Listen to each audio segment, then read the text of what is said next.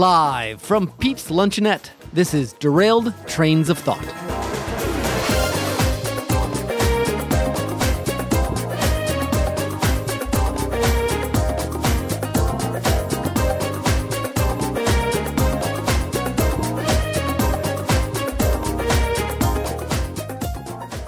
Hi, Tim. Hello, Nick. Hey, we get food again. Yay, yeah. The podcast keeps bringing us to some places where we'll uh, get fed. Yeah, though, little strange people here. Well, it is. Does, people? Well, yeah. I'm pretty sure I saw a frog that was uh, working in the kitchen in the back. Okay, okay. I, I guess And- we've seen weirder. And there's some. These uh, waiters are awfully small and furry.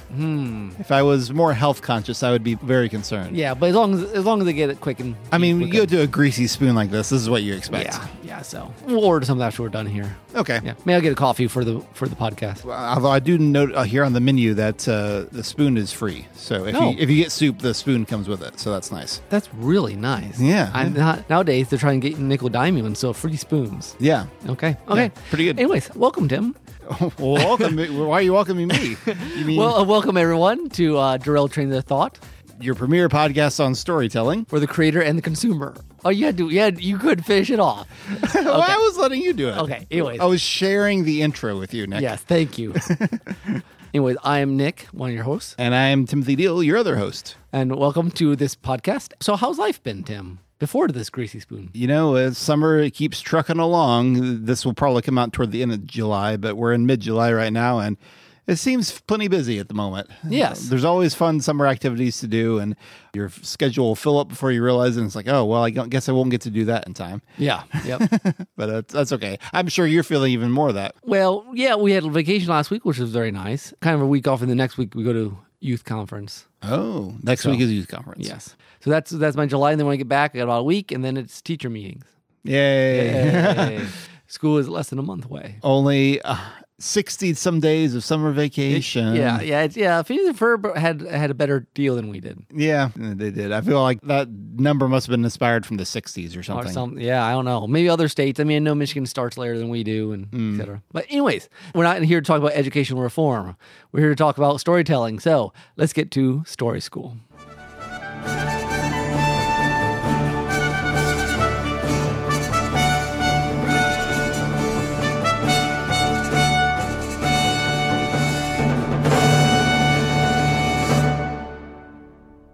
Well, actually, I'm going to have Tim introduce this since this was his his brainchild. Ah, my child of my brain. Yes. As someone wa- I know as Mm, terminology has brains. come up with. So th- this is sort of a amalgamation of some previous topics. In episode 57, I believe it was. Oh, we- very nice. I was looking this up this uh, this Oh afternoon. no, you just had to say you know it off the top of your head. I know all of our episodes like the back of my hand. Nice. Which has a lot of wrinkles and stuff. I don't actually know how I would describe the mole, back of my see right hand. mole right there. Well, that's, Yeah. that's I know that's on Gonzo's. Yeah, Back of his hand. Okay. anyway, we're whoa, we're unhinged tonight. Uh, so episode fifty-seven, we talked about uh, stories that have a message, which really all art has a message of some sort. But when it gets heavy handed. But when it what we, gets What heavy-handed. we were ex- examining. Yes, is what we were looking at. Um, on a slightly different note, in episode 84, 87, I don't have this in front of me right Oh, Wow. now. I thought you knew it like the back of your head. And apparently not. I think it was actually 84 because the other one's 57. So, anyway, episode 84, we talked about simple versus complex plots. Plots. Yes. Yes. So, we're going to kind of combine these things and let's talk about simple morals or simple messages Messages. in a story. But yeah, I guess what you were telling me is that two different shows can have the same sort of message, but one comes off like, oh, that meaningful to me because it's, I mean, it's simple. It's like just direct, but But true. but true. And other times, come off almost the same thing, come off direct and just sort of like cheesy or maudlin or Yeah. um, feel you know, you just like "Uh, okay, everyone says that. It Yeah. doesn't mean anything. it's kind of the difference between the simple versus like a simplistic. Yes, simple like it's something simple it's like oh that's wholesome that's i understand that i appreciate it. it's like oh it's just two bros having a good time and it is a truth, and it is a truth that like it just sinks in because oh, it's so simple. You know, it's like a cat poster. the lego movie Yeah. quote What, what's the thing? It's it's uh it seems simple but it's true something like that. Yeah. yeah yeah versus the simplicity like okay really that's so cliche And I guess uh, just to bring up the Lego movie, it somehow threads that. You know, it has this sort of hanging there, sort of your special sort of message, but it works. Yeah. and it really should. and a lot of other shows, you're like, well, yeah, of course, blah blah blah. But that show, you're like, it's heartfelt. It's Yeah. And it's interesting the the sequel movie, the Lego movie 2, I think it was called, kind of was like okay, well and, and first one was like everything is awesome. And the Yeah. second one was like everything is not awesome. And Yeah. and it didn't it, it didn't really seem like it undercut the first movie it, like significantly just like okay, yeah, some the first one was like, oh, what, life is wonderful, but the, the second one was like, okay, but you know, we know that sometimes things go bad, and um, we'll work around that. Although, interestingly enough, I don't think the second one is nearly remembered nearly as much, even though I don't think people had ill will against it. no, I think we're not fine. It's just the first one was just so fresh. fresh and out of the blue. Yeah. yeah, yeah. Anyway, that's sidetrack. Anyways, you had another example of this dichotomy. Yeah, I think I first was thinking about this topic after I was listening to a Muppet podcast called Moving Right Along, which they go through the Muppets movie, each Muppet movie, uh, like two minutes at a time each episode, and they talk about it a lot, which is Yeah. what they say. They recently finished uh, the Muppet Christmas Carol, Oh man, good movie. yeah, great movie, a lot of fun. But this idea actually came from when they were talking about the Muppets Take Manhattan. And it was interesting to me that the hosts talked about how much they enjoyed the song at the end of the movie called He'll Make Me Happy. Yeah. Which, if you've never seen Muppets Take Manhattan, it's all about the Muppets trying to sell a Broadway play Mm-hmm. musical. Don't try to put it in canon with the Muppet Show because it doesn't fit. It's just It's just a story. it's just a story. And Just um, relax. Yeah. At the end of the movie, they put on their play, and the last song is He'll Make Me Happy. And it's a scene where Miss Piggy and Kermit are getting married. Is it real? Is it canon? There is no Muppet canon. I just said that. Um, but it's, Except the one Gonzo comes out of. exactly. Anyway, the host was one of the hosts was saying how much he loved the song and how apparently he himself played this at his wedding. And I've always found the song kind of sappy, to be Yeah. honest. I mean, and this is coming from a hardcore Muppet fan Yeah. because some of the lyrics are talking uh, like they're Kermit and Piggy are singing this as they're walking down the aisle, basically, and all about uh, he'll make me happy. That's all I need to know. Each time I hold her, da da da da da, our love will grow, and all this stuff. But the- again, that kind of the final line of that is. But all I know is he'll make me happy. That's all I need to know. And like, there's actually a lot more to a marriage that you probably do need to know, particularly about your marriage partner. Yes. I mean, even before I got married, I knew this was the case and I always thought the song was a little a little sappy because of it. But then that got me to thinking there are other Muppet songs that I find very meaningful, in particular, The Rainbow Connection Yes. because that's a song from the Muppet movie that Kermit sings. It's all about this kind of longing for something that you don't know what it is and this kind of creative spark. Although eh, even the song itself is not necessarily about creativity, although the movie is about, you know, wanting to sing and dance and make people happy. Yeah, but the, the song is a little broader than that. It, uh, the song's a little broader than that, which I've always found fascinating. It's a the Broadway term for it is the I want song, Okay, yeah. but in this case, I feel like it's almost more of a I long song. Like I'm looking for something, Yeah. not sh- certain what it is. Santa Fe. Oh, sorry. Yeah, yeah, Yeah. It's a whole, s- it's a whole thing. You know, Belle sings about it in Yeah. Beauty and the Beast. But in, in Kermit's case, and the song is written by Paul Williams, who I think is constantly searching for spiritual things. This song really has a spiritual vibe to it. I think that some of the inspiration was like this was going to be Kermit's "If You Wish Upon a Star." Yeah. and it kind of feels that. But I don't know the, the lyrics for it feel more spiritual than just the wish wishiness of wishing upon a star. yeah. Is this the sweet song that calls the young sailor? The voice might be one and the same. I've heard it too many times to ignore it. It's something that I'm supposed to be. Mm-hmm. And I remember this resonated with me a lot in high school. Yeah. This kind of longing for something. And as a Christian, I put a Christian perspective Yeah. Mm-hmm. on that. Like, God is calling us even when we don't really know his voice or you know and- i mean i knew his voice or and that sounds really pretentious but you know as christians we do Yeah. feel like we get to know god in a way and i think christians definitely believe in a sort of a longing for something but on the surface some of those like why are there so many songs about rainbows and what's on the other side I- i can see how someone could, could accuse that of being like very basic but so why does that why does rainbow connection hit, hit me on a deeper level whereas something like he'll make me happy doesn't Now, here's a question. I don't think it stays here, but I think th- maybe the starting point is that the obviously the artistry behind it we'll get to, but how much of that you think depends on the person receiving it? I think there is a fair amount of that, personal taste has a big factor into how whether you perceive something as simple or meaningful. When do I, I think I was thinking maybe even more than personal taste. This idea, like you're talking about the longing song, and the "He'll Make Me Happy" is a different sort of longing. I, mean, but suppose. I mean, but it depends what your view of marriage. You know, if you're a little more like, no, like this is hard work, then yeah. you're like, this is not going to cut it. But I wonder if even some of the you know the simplistic stories about like friends will help you or whatever. You know, it's always interesting. You always find someone like, oh, that real that really connected with me. And you're like, really? Like that's super like basic or whatever. Mm-hmm. And I, I wonder if it's if we are more susceptible to find deep, simple meaning in things that we are desperately looking for. I don't know that again. There's a there's obviously an art. I think we'll get to the point that there's artistic choices that help, yeah. but I wonder how much of the that we are looking for stories that resonate with what we don't have. I think that's a fair that's a fair point. To go to another fandom of mine Mm-hmm. in Kingdom Hearts, those are f- very simple games in the sense of like the power of friendship The, and, the- and the close. themes are simple. The the plot is not. yes, yes. That being said, when I played the first DS game, which has a ridiculous title, but so I'll just abbreviate it to 358 days. Um, I I won't try to explain the rest of the title, but I remember feeling that like, okay, this has gone way too emo for my tastes. Yeah. like it's Yeah. it's a very depressing game. The char- main character is kind of working for an organization who is actually the bad guys, although he doesn't know that because of his circumstances, and he feels very isolated the whole time. And there's a character that you know is not going to survive through the end of the game because this is sort of a midquel, and she wasn't there in the pr- in the- in Kingdom Hearts 2. So, you're like, like, oh. I was like, okay, well, I can see where you're going with this. You're you're trying to pull a tragedy card, and I'm like, this doesn't work for me Yeah. but it's actually a very beloved game with other fans of the Hmm. franchise. And I highly suspect how you feel about that game depends partly on on what age you come to it. Okay. I mean, I played it fresh out of college. The I mean, I played the first games out of college and they're f- fun and simple, but like they felt nostalgic to me. Yeah. This one felt like much more like teenage angst. And I'm like, Okay. I'm so over this kind of thing. I- Yeah. I, don't care. But I could see how some who, if someone played it who was just beginning teenage angst, might have that Mm-hmm. It might be mu- resonate. much more mean uh, res- resonate more. So that makes that makes some sense to me.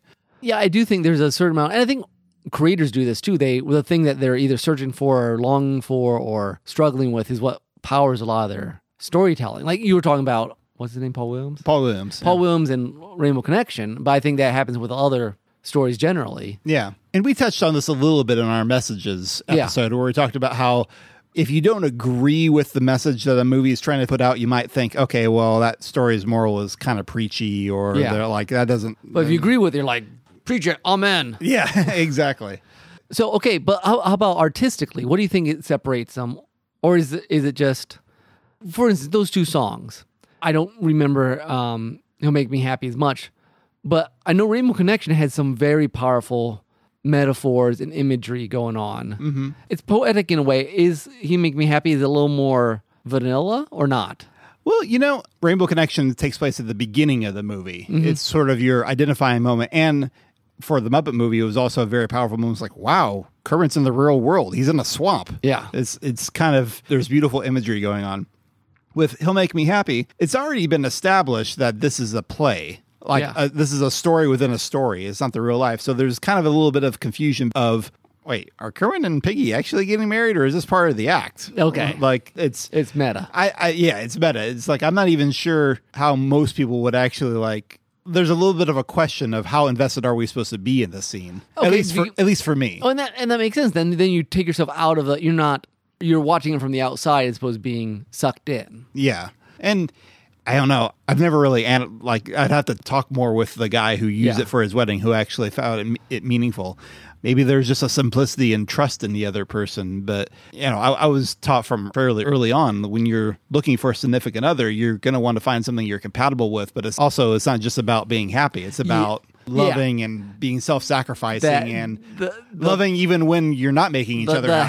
happiness is uh, is a nice byproduct and not the main goal. Yeah. there's a lot of things that people say make them happy that won't actually in the long run.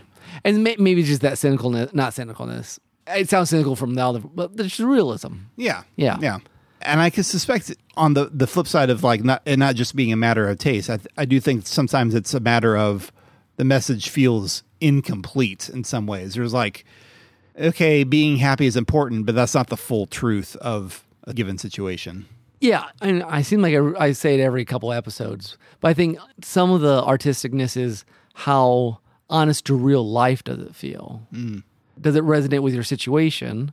But also, I mean, if it resonates with the situation, it resonates with real life. There's certain things that happen in stories. You're just like, yeah, but that's not how it works. Yeah. Now there might be one again. There's still the aspirational aspect. So it's you know then it's also is the world supposed to work that way or not? You know if you Mm. Like if, would we if- would we like the world to work more yeah like does that? the world you know does this message r- align with how we think the world works or should work?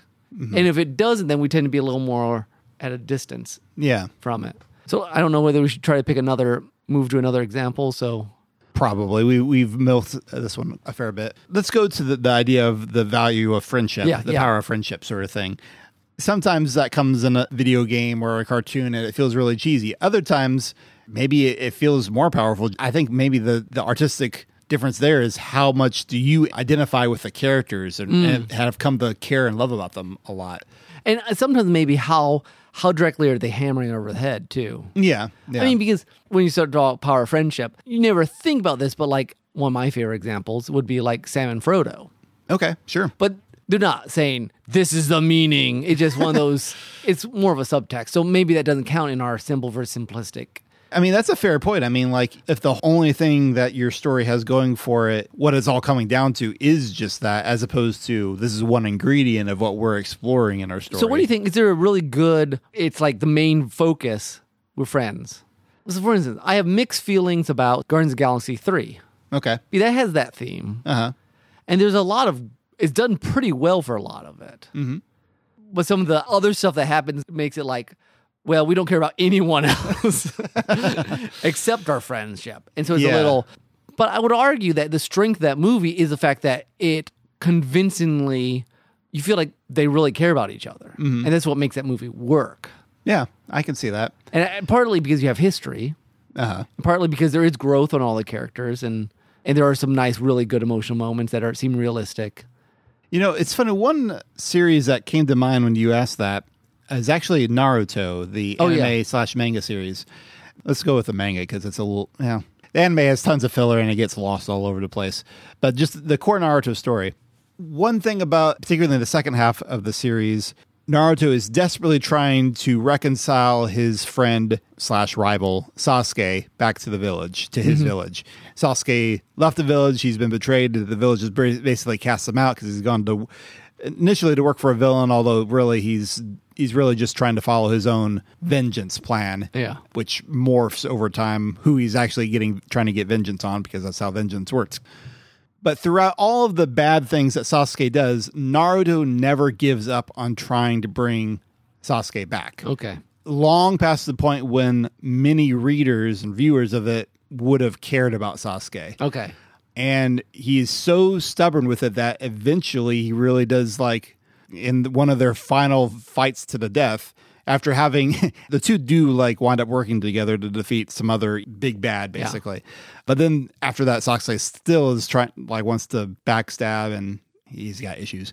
but eventually Naruto does get through to him It's like, no, I will die before I let you go. And that sort of like dedication to him finally breaks him. It's like, okay, I give up. You are Now, now, readers, it sounds like you really appreciate that moral. like on one hand it's very powerful on the other hand like i don't know that anyone in the audience was really caring about sasuke any longer like it, it felt like a sort of like borderline obsessive i will not give up on you sort of thing Okay. Uh, what I was going to ask is that, like, because again, it's aspirational in the sense, like, we wouldn't care that much about people, but also did become so unrealistic that people didn't care buy into it. yeah Like, do, did it become does it become like, well, it had to happen because it's been going on so long, or did it become like, or was it pulled off in such a way that you're like, oh, I didn't understand what you're going for, but now I do. honestly i'd say it's kind of a mix Okay. I definitely have seen some commenters who like, no, I couldn't stand this character after you know, Yeah. like Sasuke after a certain period of time, and then there are gonna be other people that like, no, but he had certain reasons and all this kind of stuff. And I mean, for me, like, yeah, certainly seeing Naruto be so persistent about it. It wasn't until like toward the end, it's like, okay, I kind of see what what you're going for. But it's sort of like one of those like Sasuke didn't have as high of a body count as say Darth Vader. Okay, yeah. so you know you want to call the foul on that sort Yeah. of redemption.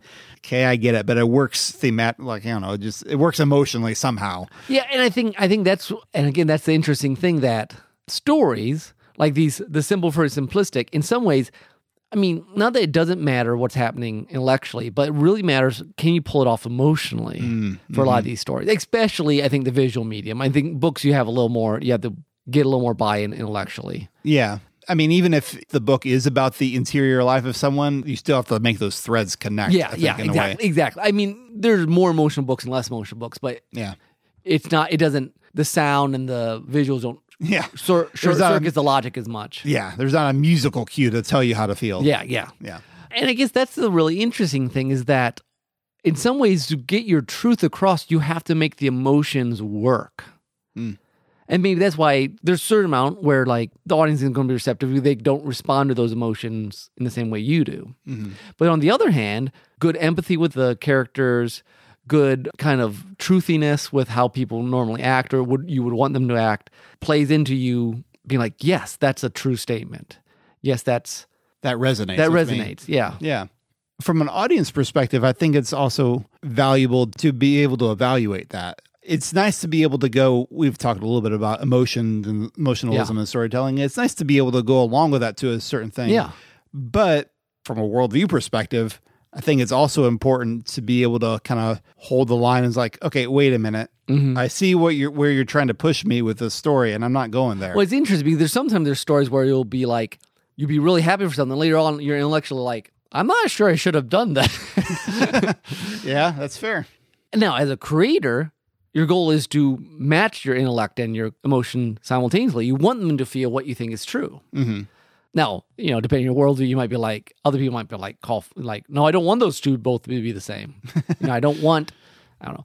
Another, I guess, theme that I think comes up a lot, can go bad or not, is that whole like, sorry, cross, like, we're meant for each other. You know, love wins out, which can be real done really well. And sometimes it can just be like, get on with it. or like, well, of course that's going to, though I'm a sucker for that particular. Oh, moral like uh, this love was meant to happen. and we'll, sort of we'll, thing? we'll always find you. You know, like the Fitz and Simmons. Um, Oh, from, sure. From Agents of Shield E sort of thing. yeah, That yeah. we were meant for each other. Nothing's going to stop us. And that's I don't know. I I've always resonated with that, but I'm sure it comes off super. Can come off very simplistic to people. Yeah, that's that is interesting. So do you do you think Fitz and Simmons are lovers that are fated to be together or lovers who will constantly fight fate to be together? I think it works better because you can read both in it. Oh, okay. Well, because if it was simply like I care nothing for the whole star-crossed lovers, like Romeo and Juliet, sort of, Uh-huh. or like there's some of the teen angst, angst thing, like oh you're gonna die, and like I don't care, you know. but I think it's because they chose, you know, they you want them to be together, they want to be together, they'll Mm-hmm. fight whatever they can be together, and I guess the universe actually runs against them most of the time in that setting. And yet at the same time they do manage to get together all the time. And I, thi- so- and I think yeah, you, you could read it either way because they don't really make it. Fate is not ac- an actual present force in Shield? Shield, not no, really. not not any more than any comic booky sort of thing. yeah, but I think why it appeals to me is one, I think in Christian worldview, love is one of those. Again, not romantic, but love is one of those forces that does win. sure. Maybe that's why. I don't know. That could be. I mean, I remember uh, Interstellar has a really bizarre thing about love being a, like a force of nature in, Okay. the, in the universe. It's been a long time since. Yeah, seen I, Interstellar, I, but I actually need to see it again. I but- vaguely remember that being a, a concept in it, it helping like drive certain factors, which is an interesting idea because like people act based off emotions. So it's, I mean, like the Green Lantern comics Mm-hmm. explore that whole idea as like the emotional spectrum, the power of emotions. But we're way we're off way track off here. track. okay, so morals. I don't know what are, what kind of our take home for. uh, We've danced around this a lot. Yeah. like it has to do with your receptivity, with the artist. We didn't talk a ton about the artistry, but something about just being a good verisimilitude. yeah I, I do suspect the clicheness of a moral can help that feel more simplistic even if it has some truth to it I, how many times it's been done recently and how Right. yeah and i guess sometimes again simple is good But there, I think there's a level where simple becomes. Go back to the Lord of the Rings example. Obviously, it's not the only thing, or Mm-hmm. it's not even. there's a million things thematically that's more important than that. So Sure. that- I'm not sure you call that simple, but the more you narrow down to just saying one single thing, Mhm. I think the less maybe resonant it becomes. That's yeah. That's because a- then it becomes fair like a point. Aesop's fable, like oh, it's a true thing, but it Yeah. doesn't I mean, and also the affect you. the size of the story, you know, makes a big difference there That's too. true. Like Aes- Aesop's fables are designed to be very simple and to the point. They're like flash fictions practically. Yeah. But if you have like a two-hour movie that has like just a simple like note to it, I think that's true. I think maybe that's also true. Just even if it's simple, it's got to still fit in with the the depth of your work yeah. or the the weight of your work. I don't Mm-hmm. know. I don't know how the best way to put it. I mean, I've recently watched the first episode of Kim Possible on- Okay. on, Disney Plus, just out of curiosity. I remember actually being kind of disappointed, like, this is really basic. And then I realized I've really gotten spoiled on these very rich children's shows Mm-hmm. between DuckTales and Phineas and Ferb and Avatar The Last Airbender. And even I'd say Miraculous Ladybug, as Yeah. strange as that sounds, that, that has not every episode of that, but but like they have a mix of things all the time. And Kim Possible, at least the very first episode, maybe it had got more, but it, it felt so basic. Like, okay, she's like a high schooler. Like everyone knows apparently she goes off on secret missions. Like, how does that work? like the, the world building didn't make any sense to me. So I mean, again, the fact that I'm looking for more sophistication in a children's show says something Yeah. about how when it's done really well, there's a lot going on. And I wonder also if there's it's also that you have to add your own. I always talk with, and I think I mentioned this before in the podcast, with middle schoolers writing, like specificity is important. Like, don't just say, like, just a vague trust your friends is not as good as seeing a specific instance of specific friends doing specific things. Sure. And I think the more specific, the more rich the details are, the more the because I mean I think this is what Pixar will do in some of their best stuff. The thing they're saying is not necessarily something new, Hmm. but they say it with such it's like they unveil it like it's something completely new. Yeah. You know, they Or at least the best Pixar. yeah. They're- And and again, they unveil it. You come to it. It's not like you start at the beginning like I know what the theme of this thing is. yeah. Yeah. Wally is a great example of that. Mm-hmm. And, Like the trailers kind of pointed out, like, okay, he's a robot on a trash planet and he's going to go off on an adventure. Okay, cool. But what it doesn't tell you that that it's going to be a movie about connection and it's going to be a movie about the wonder of Mm-hmm. the universe and the wonder of life and of truly living and not just being a, a an A blob adult on a chair moving around. yeah, a a grown-up baby essentially.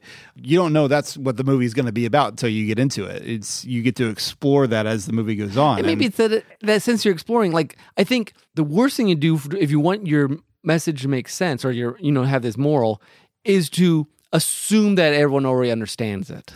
And- yeah. Oh, that's a very good. I think presenting it like it's something new and that you yourself have been impacted by it makes it okay. It's kind of like sermons. In this say, I, I remember hearing a pastor once that like before he could preach a good sermon, it had to sink in and affect him first. Okay. And you can tell the difference, I think, between stories that the writer really think, no, friendship saves us, and people who are like, this is a good thing to let's add it in because It'll make people feel good. yeah. Yeah, that's a fair point. I think it's got to be something that you come you, you present as if it's bre- because again when we have revelations and sometimes you tell someone someone's like yeah I always knew that um Yep. but but if you can communicate that newness that came to you with and again there's a lot of old stuff we will come back to again and again we'll be like oh yeah friends do matter oh yeah love is good or oh yeah whatever the and I think the more you can come to it as a creator fresh and more as a as a viewer or reader that it is presented to you like it's an a real thing, not just an add-on, not just a bow. I think the more it becomes this simple truth that matters. And it is fascinating to think that it does feel like that comes out through best as a discovery, as an exploration. I mean, which is how we come to understand truths in in real life. Like you could have a teacher just tell you in Sunday school, God loves you. Yeah. Jesus lo- like this is what a miracle is and all but like un- unless you experience that for yourself, it's just going to be data. I mean, I think sermons and like th- just say God loves you is something like I work at a Christian school. We say it a lot. But my thing has always been like, but we can't you hear it and then it doesn't mean it stops meaning anything. So like when I used to write Christmas plays, my goal every time was to say, okay, this Christmas story, everyone knows, how do I say the same story in a way that looks like it's new? Yeah. because we get so easily if we've heard it before we just assume we know it but knowing it in your head and knowing it relationally or emotionally is completely different Yeah. art can help us remember what things mean Yeah. It was fascinating to me in our small group book that we had a chapter about Tanner, Henry Yeah. Henry Tanner, I think, who was an, an artist from uh, turn of the century, turn 20th century. yeah i if think so remember right. that sounds right he wound up doing a lot of biblical paintings. What's fascinating to me about that is we had previously read about another painter, Caravaggio, from the 1600s, Yeah. who was doing the same thing, not artistic style necessarily, but they were both trying to make biblical scenes come alive. Come again. alive. Like like they had a new, fresh perspective on it, a new thing to it art is constantly re-showing us things we already know and yet making it feel new. all the great literature is basically saying the same thing over again but in very here it is here's new again and also in very specific modes that are different from each other Yeah. Be like even that case, Caravaggio did it all in basically Renaissance Italian backdrops. Meanwhile, Tanner went to Israel and like, hey, here's how it actually looks. Again, Right, that right. mattered when he was around. When Caravaggio was doing it, they didn't care. They just wanted to see real people Mm-hmm. interacting with the biblical things. Yeah. Yeah. That's why art is so challenging to make because there are bullet points that like here's how you frame a story, here's Yeah. a structure, here's a stuff, but it's at the same time it's not a step-by-step process. No. Like every single work of art is like starting from scratch all over again. Every single time you're going on a new journey of trying to find trying to shape this thing to what you're trying to explore and describe and and illuminates new th- things well illuminate the old things in new ways New- and I guess I guess uh, encouragement to creators with these simple, you know, we talk about these simple morals. you're like, well, I want to do something complex. The simple ones are what I mean. You can do complex ones. There's nothing wrong with that. But we need them said over and over again. It's okay if someone said it before. Yeah. Like there's no, like oh no, Victor Hugo said something about you know love conquering you know Mm-hmm. sacrifice sacrificial love. Yeah, okay, that's fine. You can do it again. Yeah. Like we Yeah, need it over and over again. We're, And- we're dumb. and usually as simple as these things are there's usually great depth to them meaning that like even if you're going to a familiar well you can still dig that well a little deeper anything that helps with it sinking deeper into you too. yeah Like if you just do the surface level stuff, it's not much better than just hearing it one more time. Mm-hmm. So yeah, that man that conversation went places i was not expecting but i, I really li- like it all right. Well, good. Well, I think we'll we'll wrap that up there and head off to soundtrack. three, hit it! All right. So for my soundtrack today, I wanted to pick a song that was relatively simple in the sense of instrumentation. I just felt like that would make sense with what we're doing, but also just beautiful or impactful or whatever. So I looked at some piano solos and stuff, but then I remembered there was a whole remix album of Seventh Saga, game I never played. um, remixed by Arrow Z. His name's Sebastian something or other. but arrow z is his screen name apparently. Yes, but his real name's Sebastian Frege. okay There we go. Sure. Anyways, he plays the cello, and he all these songs he remixed with three cellos, his cello played over top of each other. Like he'll play a thing, and then Okay. he'll record it, and he'll put it over top of each other. So it's very beautiful, very rhythmic, and it's also got stuck in my head because it, I used to play a lot when Mercy was first born, and the other kids were going to bed. They wanted some music, and I just played this, I guess. Um, so like every time I hear, it, I'll, I'll flash back to like Baby Mercy and that stuff. So, anyways, this is called just number two, Water. It's the second of seven. He did seven songs for Seventh Saga. okay So enjoy.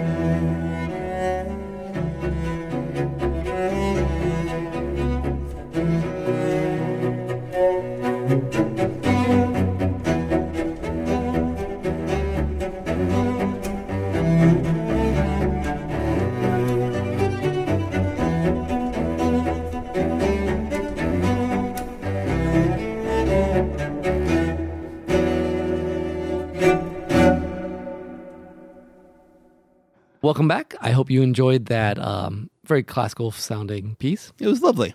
And next up is Once Upon a Scene. If for some reason you're new, welcome. Hi. This is the part where we play a scene from some sort of story, and then we let you guys email us or contact us or pigeon us. Is- is it- Carrier pigeon. yeah. um, what is? But let's go ahead. Last month we had one. I don't think we had any entries for We this had one. yeah, we had no, no guesses, but you can still guess. You're not too late. You can well guess to yourself after right before we tell you the answer. Yes. Or time travel. But just as a, at least as a reminder, here is last month's sound. Wait a minute. Wait a minute. You ain't heard nothing yet. Wait a minute, I tell you. You ain't heard nothing. You want to hear Toot Toot Tootsie? All right. Hold on. Hold on. All right, Tim. So I would not have recognized this one, but you, I think, would have. So what is this? This is from the very first, well, at least the first successful full-length motion picture with sound, The Jazz Singer from 1927. Very nice, which makes sense in our uh, that was from our episode with about public domain, and they had just entered the public domain. That's So correct. It made sense, That's correct. A very historical movie. which I have not seen yet. It's not high priority. Funnily enough, I talked about The Jazz Singer back, I think, in our very first episode of Yeah. this podcast Yeah, you did. I've known about it since then. for 13 years almost. Almost. All right. Anyways, we have another sound clip for you today from a story. Could be from anywhere. Could be anything. So it could be anything. So uh, Tim, play us this sound clip. Okay. I hate sauerkraut. All right. Well, yeah, there it is. There it is. I think these are getting shorter. Yeah. Uh, just so you know, this is not the stranger. just not- so I just had to throw it out there. Um, it's not the prisoner, although you never know. It could have been the Could've prisoner. Been the prisoner. Honestly, I would not put past the prisoner to have an episode that had that. you know, that's some weird experimentation rooms. Yeah. Are they saying them bones? I mean, Them they bones, could just they could ah, they do they anything could do anything. All right. except have an American accent. Whoa, oh, okay. Except there was one up to this. They tried. They tried. Okay. Anyways, if you know the answer for what story that came from, email us at dearoldtrains at gmail.com. Uh, contact us on the different social media platforms, mainly Twitter and Facebook, or go to our go to the website and give Dear Old us a Trains code, is- or, or, we, or we can see it. If you're the first one to comment, say first, and we'll, we'll- yeah, we'll, we're good. just, Just say first. just seeing first one I mean they they got it correct. Exactly. That Yep. doesn't that doesn't work. Uh, we'll see. Anyways, um, and the website is Tim. DerailledTrainsOfThoughts.com. All right. For our second half, then, we are going to.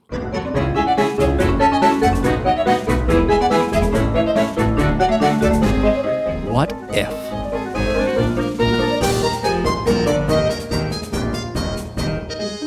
So, what if is where we basically storytell with usually some sort of bizarre um, what if. Some sort of interesting prompts. And today we've got our hats out Yay, again. we have our hats. It's been So a while What since if we we, did this. wore hats on the podcast? Would anyone know? No, they wouldn't. They I'm wearing a hat right now. No, eh, I'm not. No, you're not. but you wouldn't be able to tell. you are wearing a tutu, which is very strange. it is it's the, how the podcast did it. so, anyways, Um, you're wearing Crocs. I don't have a problem with Crocs. I don't know. I don't either. I don't understand why people hate them so much, or some people do. Anyways, today what we decided to do, we put in some movies, theoretically bad movies, as you want to define. Bad could be like it was legitimately like riff tracks bad. It could be just like ah, it's we like to make fun of it, whatever. All right, I can only guess what you put in there, and I've some that will probably make you laugh. okay. Mine were not as. Anyways, we'll see. And then we put in morals. Theoretically, morals that could show up in a movie. I have shown up. In I have the shown movie. movies sometimes well, sometimes badly. Yep. And I think our idea is to, assuming the movie doesn't already have this moral, to change the movie script, one, to be a better movie, maybe. Hopefully. Or book. I think there's one or two books in here. Uh, Oh, okay. Oh, I just went with movies. I guess I, should. I, have I, put had a- some I, books. had, I had a wild card one. That I'm like, I'll just throw that in here. No one Okay. will understand it. You've already made your obligatory "The Stranger" I, reference. I have to. I get paid by Camus. Is he alive? No, Okay. but it's absurd. Um, anyway, so shall let's, we just, do let's this? do this. Let's do this. Do I have the movies or the? I have the Yes. movies. Yeah. Start with the movie. Yeah, you've got the movie. So let's give us give us a movie first. Uh, there we go. Here we go. Gangs of New York. Okay. So We, Nathan, we, we got we got to summarize this. yes, for- Nathan the other day said that at our small group that that's becoming one of our uh, bingo card. ti- well, he didn't say bingo card, but it's like one of our. We'll make fun about of that as much minutes. Well, you know, it's it's hard not to make references to it. Like I don't know. I think when I was referencing, it was something like from that time period. It's like. There are very few th- stories that I know that are from that period. To like, well, and it's just one of those movies that like it tries to be good, but like, and it is. It is in lots of ways. yeah, But We- we, have a particular beef against beef it. against it. Yeah. Yeah. if you want to hear more, you can listen to our episode of Let's Finally Watch This, where we covered it. So, apologies to Martin Scorsese, but Yes. we were going to ri- rewrite your film about gangs fighting in New York about stuff. Stuff because because they're gangs. Yeah. Yeah. With um, the moral nuclear war is bad. So just you all know, Gangs of New York takes place during the Civil War. so this is going to be fun. Tim. Nuclear war is bad. I like that moral. I mean, it's It is. It, well, it is, yes, and it's strangely fitting. I mean, like this is a weird thing about gangs in New York is you're never hundred percent certain about whether the violence you're supposed to like exult in the violence or not. Yeah. So the real trick is how do they get get nuclear weapons? Well, apparently, uh, who's the main character there? Um, someone the butcher, Harry the butcher. No, what's his um, first name? It's been several months yeah, now. I don't remember. it. We were just calling the butcher. the but the butcher guy. He's he's he's in charge of this basically slum area of He's New a York. slum lord. Yeah. Yeah. And he just rules the politics of it and everything. Mm-hmm. Yeah. And our Leonardo DiCaprio wants to. It's a revenge story against him, basically. Yeah, wants to take him out. So again, there's going to be fighting, and they fight with basically just knives and stuff, axes, and, axes and sharp instruments. Not even guns, really, do no, they? just household stuff. Honestly, Yeah.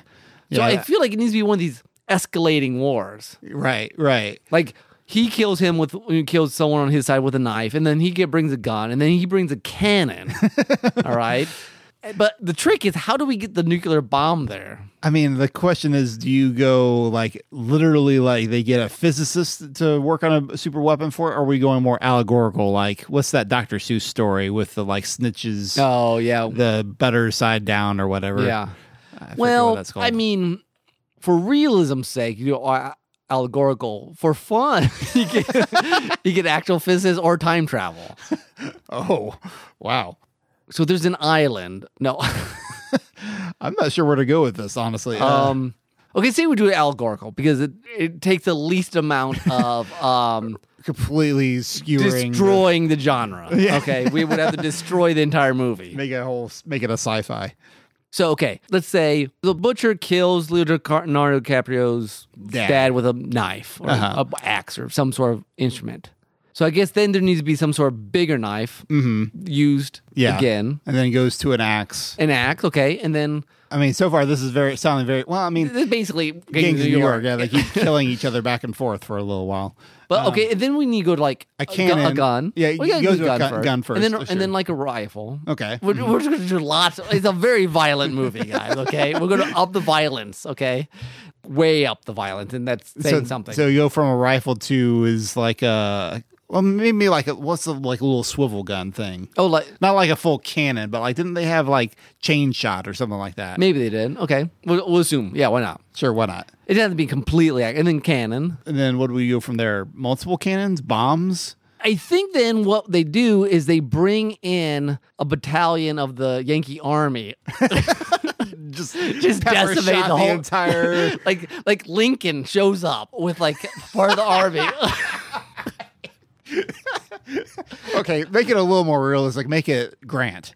okay, At okay. least he's not Grant. No, that'd be great. Because Civil War, all right? So we have Grant on one side, then we get Lee on the other. They come into New York City. okay, here's the problem with this though. Like Bill the Butcher. Bill, that's what his name Okay. was. Bill the Butcher. He claims to be a Yankee. So he'd get the Yankees. Yeah, so I mean, but like he's also the bad guy. So would the would would, would the Yankees actually go with them, the slumlord, or would like You're thinking too hard about this. Uh, no, here's the here's the thing. He gets the Yankees to come with him. Okay. okay, Then Grant realizes he's he's a maniac. Okay, he's psychopathic. Okay. So he just decides to And then level they destroy the entire, everything. It's just it's just the whole the whole they nuke neighborhood. the whole place. Okay. So oh, wait, no, so just the neighborhood or like the whole island of Manhattan? So it starts. Grant does the neighborhood. Okay, Which is what was it called?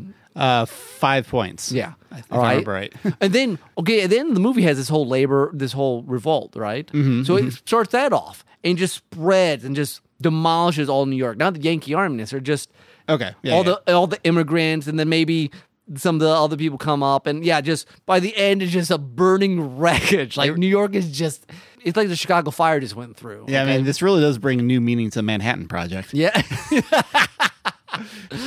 wow. Yeah. So so really, it's just as violent as the original movie. Pretty much. We might have we might have less other problems, but That's true. There's no time for uh, the the nudity stuff No, when when, no. when I- you're just blowing each other. I'm up. sure you could find a way if you wanted to. But yeah.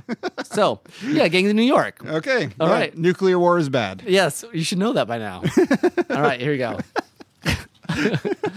and then and then you know at the end when they do the whole thing, then it'll be like Tokyo in 1940 whatever, and that'll be like the History repeats History repeats itself. itself, yeah, Okay. yeah, Yeah. yeah. Yeah. All right. That makes sense. Vertigo. The Hmm. movie's Vertigo. You can guess who put that one. in. Uh, Yeah, you did. Sounds like something I would have put, but All right. And the moral is the truth wins out. the truth wins out, which is actually kind of a thing for Vertigo, isn't It it? kind of is, yeah. I mean, he does find the truth, Jimmy Stewart. Okay, th- folks, the reason I don't like Vertigo, I've probably talked about this before. It's been a while, but like, it's a very unsatisfying movie, in my opinion. Jimmy Stewart figures things out way after the audience does, and then the one of the main characters gets killed by being scared by a nun and just falls off a roof. It's very anticlimactic, Yeah. in my opinion. Not as much as the birds, though. Yeah, that's true. But yeah, he does find out that this lady has been lying to. So should we go with something else? 'Cause Yeah, that, pull that one. kind of happens in the movie. Yeah, yeah, yeah. So, so we got to have something else.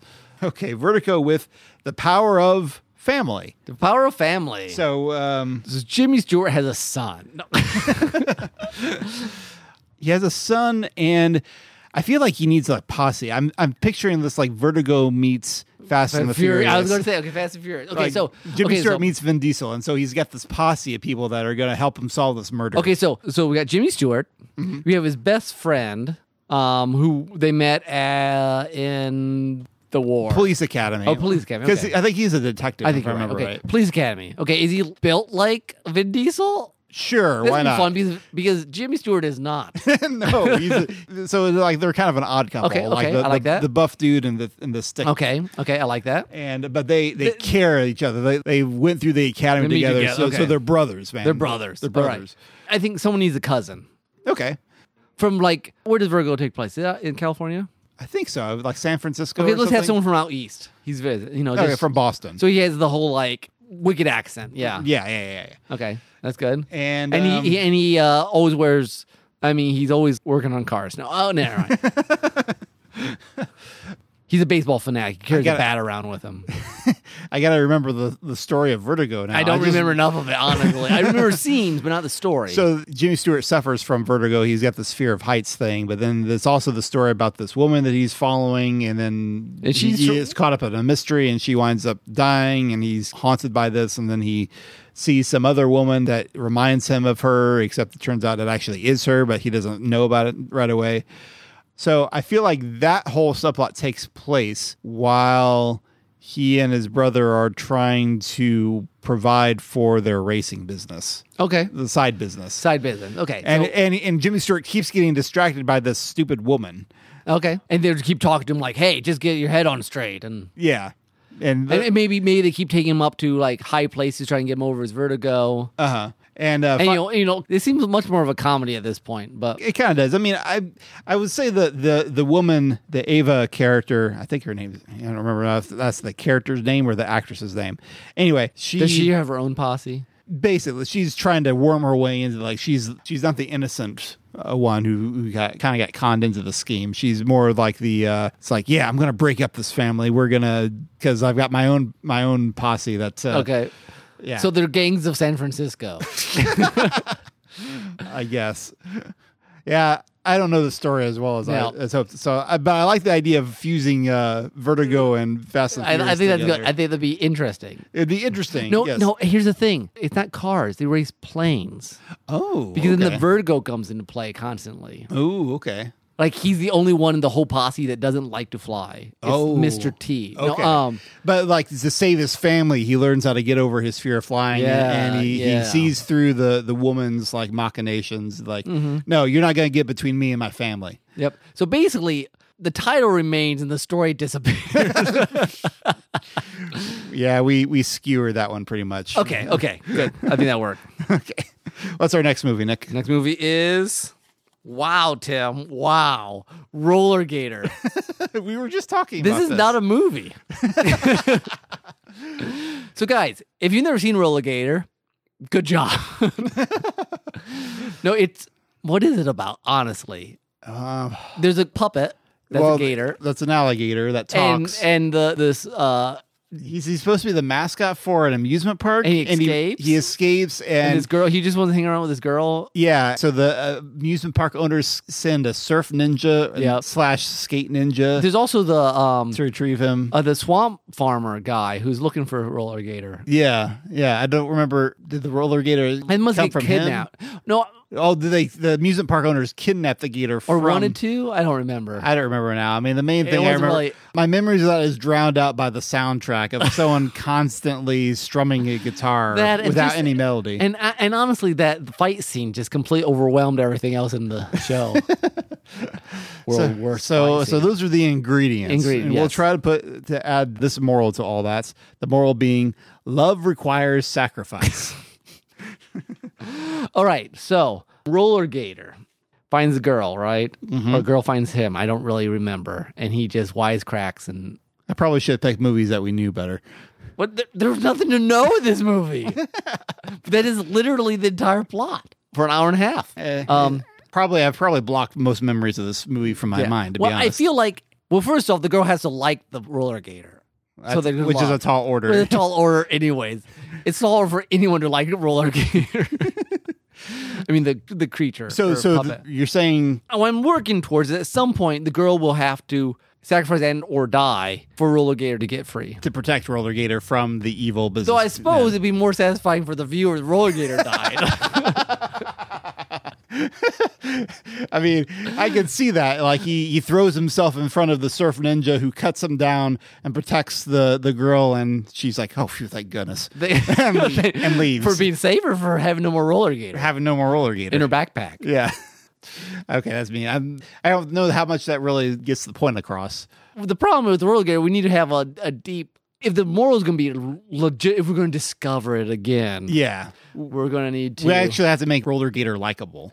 or maybe maybe we know he's not likable, but she likes him anyways. That she has a Beauty and the Beast sort of thing Mm, okay. with him. she sees past like maybe he's he has this front of wisecracking even though none of his jokes are funny No. and she knows he's trying to hide his deep hurts His deep hurt, yeah. his deep longing to return to the swamp and his swamp farmer friend. Yes, yes, who he had a feud with, and she knows that he needs to go make it right. So she throws herself in front of the surf ninja Uh huh. and get beaten down. And she, uh, maybe she also really needs some money. She could have sold Roller Gator.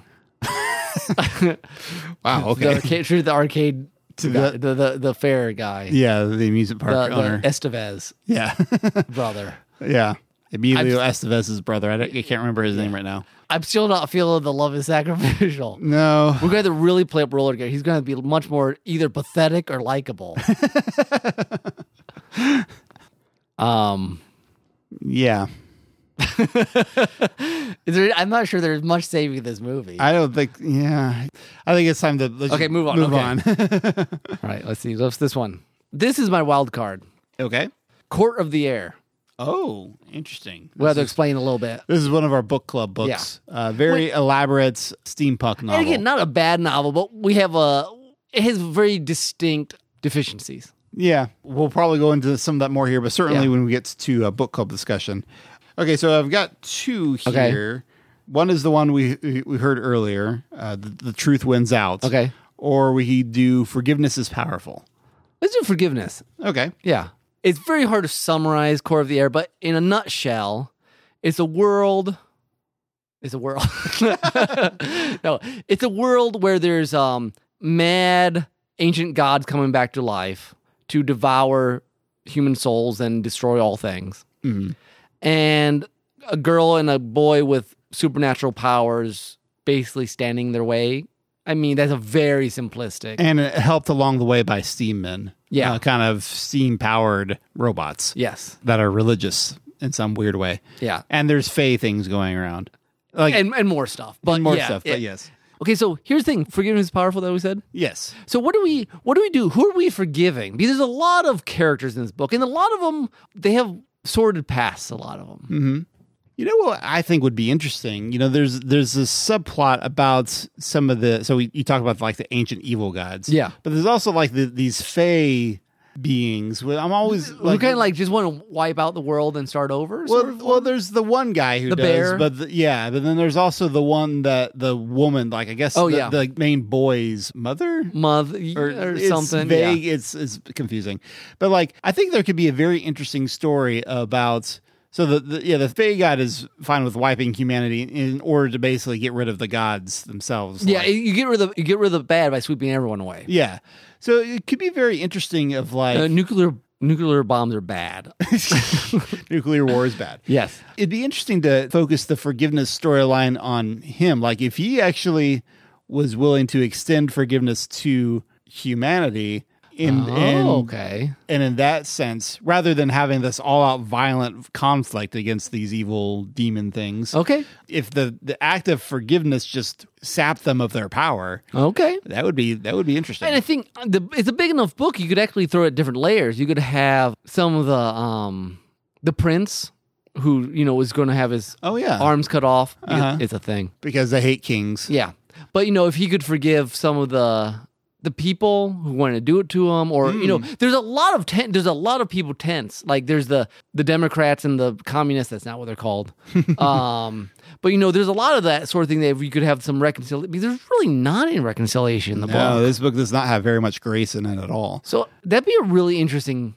I think you could argue it might make it a, at least for us, a, a more uh, resonant book. Oh, for if you sure. had done that. For sure. I mean, like the idea of our world is hugely fallen, but like the power of forgiveness would, if it could cleanse all that. Yeah. I mean, it, it feels very Christian in the sense of, of like, we live in a fallen world. Our world is messed up, but the power of the cross and salvation is radically life changing. I like that. I that's a nice pairing. I don't think we'll get more detail, but it'll get Yeah. complicated. The book's com- there's a lot of really neat stuff in the book, but It's dense. it's dense. Yes. yes. Okay. Nice. You want to try one more? Let's do one more. Okay. Oh, I almost put this one. Starship Troopers. Yeah, that was a last minute I inspiration. I saw that live in theaters, not with riff tracks. I'm so sorry. I probably said this one. That was one of my worst movie experiences in Battlefield Earth. Ugh. Yeah. My dad and I went to sci-fi movies. There wasn't anything. We're like, we will go see sci-fi, and it wasn't always great. No, it's a very there's kind of a theme here. Like that one is overly violent more than it needs to be. I mean, It's just kind of the way that director does things, Yeah. I think. But like, So what what's our theme for Starship Troopers? life is beautiful. That is wonderful. I mean, Um, so Starship Troopers is this yeah sci-fi thing where they're Killing humanity's- bugs, basically. Yeah, humanity is at war with alien bugs, like giant alien bugs who will like stab and rip people apart. Now I'm not to be fair, I've not read the book. Nathan Marshand, our friend, has, and he it's apparently a really good book by uh, Robert A. Heinlein. yeah, Um, but the movie did not work for me. it has a much more satirical edge. I think it's trying to be, but in a very R-rated, Yeah. violent kind of way. So this is another one I like to rip it apart because I didn't like it much, but I don't know that I remember a whole lot of the plot to it. Well, okay, so there's I probably mentioned on here before too. There's a Ray Bradbury story. I forget what it's called, but it's from the point of view of the of these aliens. They're beautiful. They love singing, all this stuff. But to humans, they look like giant spiders, and the humans are just scared to death. I think. oh yeah, you might mention that last time because we had a Ray Bradbury. I don't think we story. mentioned it last. But I've mentioned it before. But I don't think. Anyways, but I wonder if you do something like that where we're killing them out of fear and misunderstanding. I mean, this sounds very much like a science fiction, and would completely destroy the plot. Or maybe there's a a subsection of them that's they have an art and a culture. Okay. So you're wrestling like they have this entire civilization, but they're bloodthirsty bugs. How do we reconcile the the life Ah, I see. the life aspect of they have created beautiful things, and if they've com- created beautiful things, they can't be completely evil. Hmm. Maybe you could add that aspect. I don't. Then it becomes much more morally complex. It does. Very complex. The trick I always find with that sort of thing, and they, they play with that a little bit in Doctor Who. Yeah. But I'm always like, like on the one hand, I kind of understand it, but on the other hand, I'm also kind of like, but good things should be beautiful. I don't know. It it's weird. Like I Well, I'm saying that we find even humans find things about their culture that's beautiful, but they themselves are in this bloodthirsty. yeah, bloodthirsty, bloodthirsty form. So how do how do you help them reconnect to their beautiful past so that they So that recognize they- life? Okay, so you're not saying that like we should respect how they're how bloodthirsty they are. No, no, no, no, no. no. Okay, okay, I see I, what I'm you're saying saying. that And they're their two appearance. sided too. Okay. Okay. And so how do we how do we bridge to the maybe the side they forgot, maybe they've de-evolved or, or Yeah. or become nihilistic or I don't know what. Maybe maybe the, the trick is somehow having a a sharing of some form of art, like maybe music. Like they Mm. they both have this love of beautiful music, and so like the human armies s- start realizing that and start playing it wherever they Seemed like there- can. was there a crusade episode? well, with I'm also music? I, in Babylon Five. You know, there's that story that Veer tells about Londo hearing the Pakmara singing. Oh. I think that's partly where the idea came from. But I think art is a way I mean, that's why we have this podcast. Yeah, That that's art is true. a way to say life is beautiful. Yeah. So all right, we'll go with that. Or another way, you could always say they're just bloodthirsty race, but then maybe one or two of them maybe we we inter- I mean this view, you know, not in today's culture might be like this is imperialist, but we introduce culture to them, Mm. like art, and they're like opens up a an aspect of life they've never Oh, they never thought about. they never before? had to. Yeah. that'd be. An, I don't know how different way to do it. sentient those bugs are, honestly. Yeah, I don't know. They may just be creatures. And I, then there's a whole different thing. I don't remember. Well, then you just have PETA come in and say you can't kill these things. Yeah.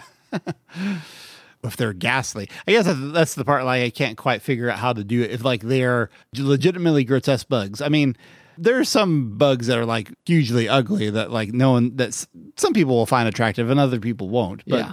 there are some that like how could anyone find this attractive? And Yeah. I'd be like, well, that's just because of the fall. Yeah, that's true. Like, you know, it's a different matter. Maybe we just raise some baby insects and they become better. They, yeah. I don't know. I don't know. I don't know. There's options. Yeah, there. there's options there.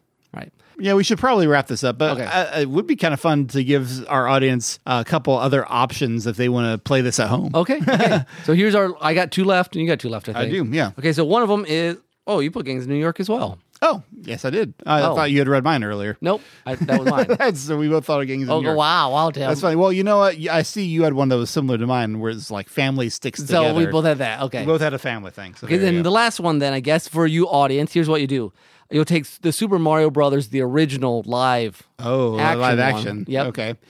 With the moral, we should respect other people's cultures. That fits perfect there. All right, guys. That's we- a very strange culture. So Yes, yes, go for it. Have All right, fun. so Super Mario Brothers respecting the Mushroom Kingdom with Koopa and, the- and the, and the Goombas. and the the Blade Runner inspired Mushroom Kingdom. for some weird, reason. So weird. Anyways, so that's our what if. Hopefully, it has been somewhat entertaining, enlightening, or um, baffling. what if usually is all those things? but we're ready to go order something. yes. So Um, maybe some pancakes. pancakes. That sounds good. Let's Yeah. do some pancakes. Okay. So before we get out of here, Tim, I think you have a, a soundtrack. Yes. I do also want to remind people we mentioned this earlier about our website, derailedtrainsofthought.com. Please let us know if you're listening. If we've not heard from you, would you like to s- have you check in? Be like, hey, yeah, we Say listened. hi. This is good. Yeah, I got to hear from one of speaking of Nathan, we name dropped him a couple times today, but one of his listeners, he had a Rift Tracks game thing, and Oh, yeah. one, one of his one of the people who was playing along said, "Hey, I listen to Derail Trains, so I don't remember your name, sir, but thanks for saying hi." Nice. Very good. Yeah. Okay, so my, my soundtrack today, you know, it's been over six months since I had a Kingdom Hearts title. Wow, Tim, you're. You, never mind. I was trying to do an on the right wagon, off the wagon sort of. joke, but yeah. we mentioned how Kingdom Hearts has some some things that are s- some simple, simple and clean. I, I is actually the thought way- of that one. Yeah. Yeah, yeah, yeah. So it's like, okay, I'll go with this. And I'm going to pick one from Kingdom Hearts Birth by Sleep. Um, this is a remix called Sleeping Beauty Makes a Horrible Nightmare. and is remix of the Sleeping Beauty world, uh, Okay. known in Kingdom Hearts as Enchanted Dominion, which, you know, fairy tales are a good example of good simple. Like, Yeah. They have a good simple story. in Yeah. them. I would agree with that. So anyway, this is by Never Back Music. It's nice cinematic, and uh, it's never many Kingdom Hearts remixes I find that are actually on the uh, the Disney World. So I appreciate this one, uh, and I hope you enjoy it as well. All right. I guess then, um, yeah, just stop by our website, say hi, listen to our sister podcast. Weekly Hijack just got over recently. Yeah, just we have not finished. watched The Prisoner. Watch The Prisoner, guys. Yes, watch the presser for, for sure. And then um, soon we'll have Let's Finally Watch This season one, two. So we've not listened to season one. That's right. I would highly recommend it. It was, it was a lot of good movies there. That's right. And we walk through the decades of the 20th century, talking about uh, a lot of not, well, not all the decades. The ones we missed, we cover. We'll be covering this season. But good stuff, good conversation, and uh, the new season, season two, should be starting early to mid September. All right. I guess this has been Nick. And this is Tim. Adios. Bye bye.